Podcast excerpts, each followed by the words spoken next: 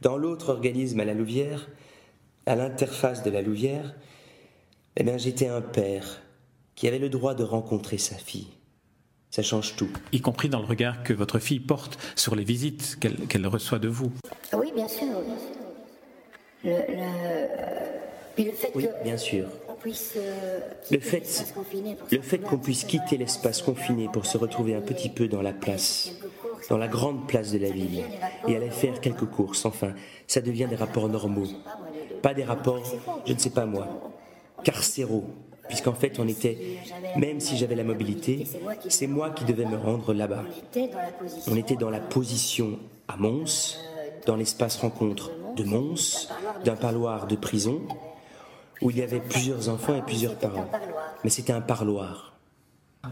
Et vous étiez tous les deux condamnés finalement. Et nous étions, tous, les deux condamnés. C'est ça qui est extraordinaire dans, un, processus comme celui-là. Et, ça, c'est l'autre aspect politique que je dénonce. C'est la violence. La violence extraordinaire engendrée par les institutions contre les parents, contre toute la famille et contre l'enfant. Euh, Parce que toute la famille est impliquée. Même si d'un côté la mère a le beau rôle et le père a le rôle du méchant, c'est quand même toute la famille qui est, embrigadée dans un processus de fou. Et ça, c'est une violence purement institutionnelle déclenchée par quelques opérateurs tout à fait incompétents mais qui jouissent de leur pouvoir. Là, je peux reprendre l'expression de Heisewoods. La, première enfin, le premier procès s'est conclu par un acquittement. Moment-là, vous vous êtes dit l'acquittement est, malgré tout non satisfaisant parce qu'il est, il est prononcé au bénéfice du doute. Mais oui, parce qu'il y, a deux choses, effectivement, le fait. Oui, parce qu'il y a deux choses. Effectivement, le fait qu'on soit tranquille parce qu'on est acquitté, c'est une chose. Mais dans la mesure où il n'y a pas de fait, il n'y a que des paroles. Et que le tribunal dit qu'il y a du doute, on peut être certain que du côté du tribunal de la jeunesse, ils vont, la partie adverse, comme on dit dans ces cas-là, va, mettre en évidence non pas l'acquittement, mais le doute, pour essayer de restreindre les droits. Donc c'est une situation pas très satisfaisante. Même si j'ai compris par la suite qu'en fait, un acquittement était un acquittement, quelles que soient les raisons pour lesquelles cet acquittement été prononcé. Mais bon, moi je ne connaissais rien en droit, je l'ai fait. On m'a appris le droit à coup de massue, quoi. Le, le fait que cet acquittement soit prononcé sous réserve d'un doute, est-ce que ce n'est pas, d'une certaine manière aussi, et ça n'apparaît nulle part, si ce n'est en filigrane, la démonstration que la vérité judiciaire, en réalité, n'existe pas? Mais la vérité judiciaire existe, puisque euh, j'ai été condamné, puisqu'à la suite de ça, j'ai perdu mon emploi, donc c'est vraiment quelque chose. Mais la vérité judiciaire existe, puisque j'ai été condamné. Puisqu'à la suite de ça, j'ai perdu mon emploi. Donc c'est vraiment quelque chose qui a... Bien sûr, mais ça c'est la question du formalisme juridique et judiciaire. Ça aussi je l'ai appris, c'est que au niveau du tribunal de la jeunesse, tant que quelque chose n'est pas définitivement réglé de l'autre côté, c'est-à-dire en correctionnel, eux restent extrêmement prudents. C'est vrai, je l'ai dit une fois à la juge. Mais depuis le début, je suis présumé coupable et on m'a dit, ben oui, effectivement, mais on n'a plus le choix. C'est très compliqué parce que on peut évidemment comprendre ce point de vue en le plaçant de l'autre côté, c'est-à-dire si effectivement un enfant est avec des parents maltraitants, il vaut mieux une baffe de moins ou une agression de moins qu'une agression de plus. Donc là, c'est normal qu'on protège l'enfant. Mais en attendant, il y a des procédures qui lèsent vraiment le père. J'ai dit le père parce que c'est quand même en général plus une histoire de père qu'une histoire de mère. Il vaut mieux une baffe de moins ou, une agression de moins qu'une agression de, plus. Enfin, donc là, c'est normal qu'on protège l'enfant. Euh, mais en attendant, il y a, des procédures euh, qui laissent vraiment le, père. Je dis le père parce que c'est quand même en général plus une histoire de père qui sont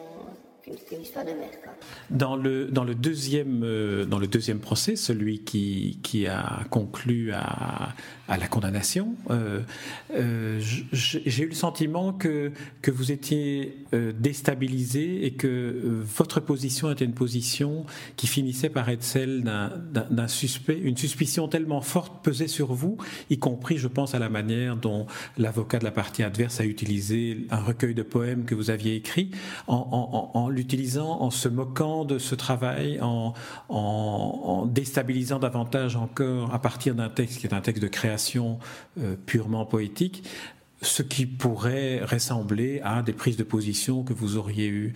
Et vous avez été déstabilisé en permanence, et on sent ça très fort dans votre livre. Et, en lisant ces, ces passages-là, je me suis dit, mais quel courage faut-il encore à Marcello Sereno pour continuer à utiliser l'instrument de l'écriture Mais j'ai promis à ma fille au tout début de l'affaire, quand je, quand je commençais à la voir euh, dans les premiers espaces rencontres, tu sais, ma chérie, la folie, les mensonges ne gagneront pas tout. Mais j'ai promis à ma fille au tout début de l'affaire, quand je commençais à la revoir dans le premier espace rencontre, tu sais, ma chérie, la folie et les mensonges ne gagneront pas toujours. Alors moi, j'ai perdu, d'une certaine manière, et donc je, lui donne les moyens de, de gagner. Et c'est ce qui m'a motivé vraiment le fond de ma, démarche, même si par la suite je me suis rendu compte que, que ce travail pouvait avoir une véritable utilité sociale, en posant des questions aussi bien pour les psys que pour les juristes. J'espère que les étudiants, pourront, les étudiants aussi pourront en profiter d'ailleurs. C'est ce que François Host, euh, dans sa, dans sa préface à nouveau, dont, dont, je dis, euh, je répète l'excellence, euh, François Host dit ce livre devrait être maintenant mis au programme des cours, et il cite des cours des facultés de droit et de psychologie. Ce n'est pas innocent qu'il qu'il associe les deux. Oui, c'est vrai, et c'était une, une, de mes grosses difficultés. C'est vrai, et c'était une de mes grosses difficultés vraiment pratiques et techniques. C'était de m'y retrouver dans ce monde-là. Ives Woods, par exemple, qui intervient comme, comme pour analyser l'ensemble de mon dossier. Ivy Ramazovout est un, est un psychothérapeute euh, que, que, vous avez consulté après, euh, à qui vous avez demandé l'avis après. Hein. C'est ça, mais avant, au moment où je travaillais et pendant toute l'histoire que j'ai vécue, eh bien, il a fait un excellent livre sur les allégations d'abus sexuels faites par les enfants. Donc je me suis dit, allons voir comment ça marche, quoi. Et c'est là que je me suis rendu compte que, que par exemple, ça devient très technique. Ils établissent qu'il faut un certain nombre de critères pour qu'une parole soit considérée comme crédible, et je m'aperçois qu'une experte qui est payée par la justice pour analyser les déclarations de ma fille dit voilà, il y a six critères, il en faudrait sept, mais c'est pas grave.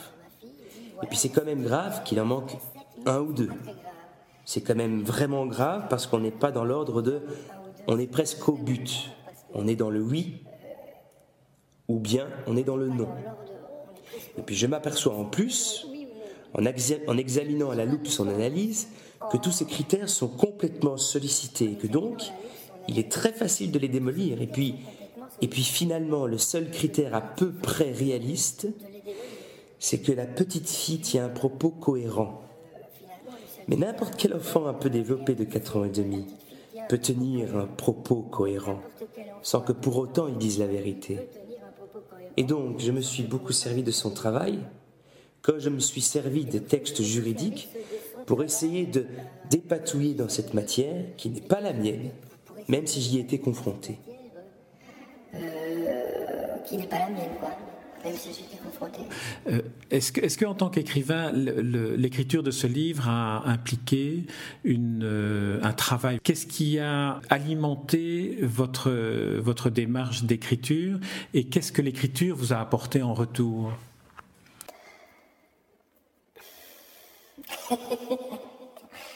Une seconde parce que. moi, moi, moi, je, moi, ce que ça a apporté d'abord.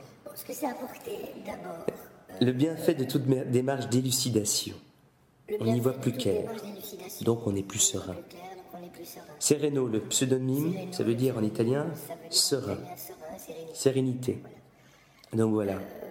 Et je pense que quelque chose de vraiment important de se dire, on fait vraiment un travail d'élucidation qui serait utile.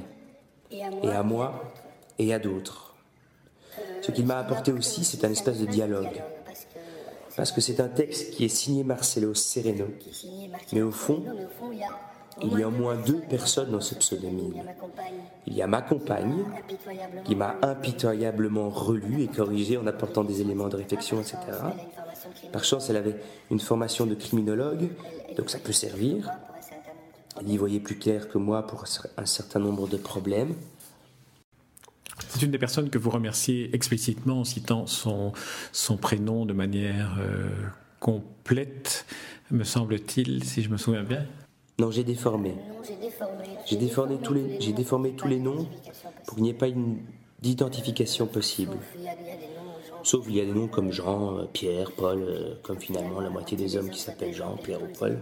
Ce n'est pas très grave que je les cite. C'était une amie très proche, l'hystérie. C'est quelqu'un qui a relu beaucoup mon manuscrit. Donc qui m'a aussi aidé à réfléchir et qui a été un exemple moral pour moi, comme je dis dans préface. Parce qu'elle m'a dit ne te laisse pas envahir par la, ne te laisse pas envahir par la haine. La haine salit, la haine n'apporte rien. Et c'est quelqu'un de très positif dans ses combats, que j'admire beaucoup. Effectivement, là, je l'ai cité. Et on m'a dit, pourquoi elle l'a cité normal, nommément et pas les autres? Bon. Et pourquoi? Je ne sais pas. Les, prénoms sont, font partie du travail du, romancier et de l'écrivain lorsqu'il s'agit d'inventer des noms. Euh, votre compagne, vous lui avez donné le nom de Victoire et votre fille celui de Sophie. Euh, pas ma compagne. Pas ma compagne, la mère de ma fille, l'ex-compagne. Ben oui, Victoire. La mère, Victoire, Victoire, la mère, c'est bien. Sophie, parce qu'il me semblait qu'il y a beaucoup de sagesse dans l'enfance et que c'est très important d'écouter les enfants mais de les écouter convenablement. Et le côté Sophie, ça me paraissait aller avec la sérénité et la lucidité. Le, côté, oui, la Sophie, voilà, ça me paraissait aller avec la sérénité et la lucidité. Pendant tout le, le procès, pendant toutes ces années d'épreuves, vous avez tenu un journal, notamment un journal de, vos visites dont on, dont on lit quelques, quelques pages euh, par-ci par-là au fil du récit.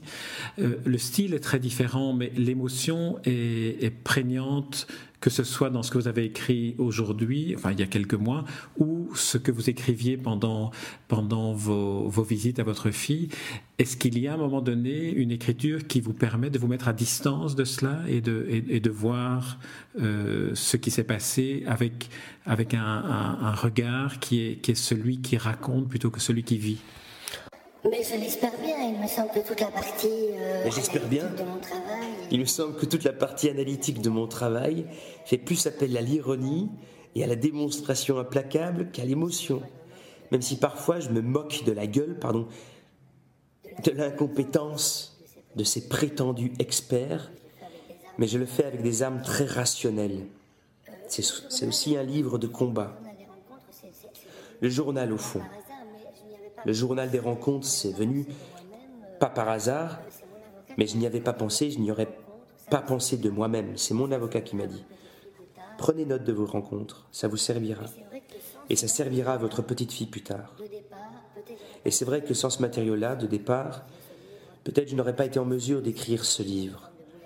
Parce que les souvenirs, ça devient une forme de bouillabaisse et le fait d'avoir noté les choses très concrètement au niveau du quotidien m'a permis de me raccrocher à une matière vivante et humaine, alors que si j'avais dû m'en tenir uniquement au dossier, aux lettres d'avocat, etc., ça aurait été beaucoup plus, beaucoup plus abstrait, quoi un, des, aspects du jugement qui a été prononcé à votre rencontre implique que vous avez perdu votre emploi, que vous avez perdu vos droits civiques pendant une période de cinq ans qui euh, va se terminer, celle-là. Mais la, perte de l'emploi est, aussi une, sanction supplémentaire à la première. Oui, c'est une sanction. oui, c'est une sanction, enfin, c'est très dur et c'est un peu. On se demande ce qu'ils veulent, évidemment, puisqu'à la fois on reproche à un père de mal s'occuper de son enfant, et en même temps, on l'empêche finalement d'avoir des ressources qui lui permettraient de bien s'en occuper, enfin de s'en occuper décemment. C'est un peu bizarre, mais bon voilà. Ce qui m'a le plus intéressé au niveau intellectuel, c'est de voir quand cette mesure a été dictée, et on s'aperçoit que c'est une mesure énoncée dans une réforme de loi par Mark Verwilgen une proposition du ministre de la Justice qui s'est rendu célèbre dans l'affaire du trou. Et voilà, ça faisait du package des réformes. Et symboliquement, si on analyse la mesure, finalement, l'exclusion des droits civils et politiques, c'est dire on ne veut pas ça dans notre société. Dans les débats parlementaires qui ont accompagné cette proposition de loi, j'avais lu un, texte assez intéressant d'un anthropologue, Francis Martens, je me souviens bien, qui disait Là, on est dans une dérive. L'affaire du trou. Finalement, c'est aussi un problème de dysfonctionnement de la justice. Et pour se voiler la face par rapport à ce dysfonctionnement du pouvoir, qui est un des piliers de l'État, finalement, on exclut de l'ordre social cette part de mal qui est quand même terrible, effectivement. Je ne veux pas du tout faire le panégyrique de cet infâme personnage, mais ce mal-là fait partie de nous, de notre société. Et on l'exclut en le privant des droits civils et politiques. C'est vraiment une manière pour une société de se voiler la face sur ses propres failles. Vous êtes écrivain, vous êtes un, homme de, du livre, vous êtes un homme qui, savait l'importance que, que la parole, que le, dit, que ce qui cesse d'être indicible peut avoir. Si vous vous projetez dans, dans 10 ans ou dans 15 ans, et si vous écriviez ce que vous espérez voir survenir dans 10 ans ou 15 ans dans, dans les relations que vous avez avec votre fille, vous écririez quoi? Un poème, un roman, une chanson? Oui, plutôt une chanson ou un poème qu'un roman. Quand on a vécu ça, on est aussi très fatigué. Donc on a quand même envie aussi de passer à autre chose. Moi j'ai fait mon boulot. Je me dis que si ma fille veut un jour y revenir, qu'elle y revienne. Mais moi j'ai fait mon boulot. Et je dis pas que j'en suis fier, mais en tout cas je pense l'avoir fait convenablement. Donc, à elle maintenant.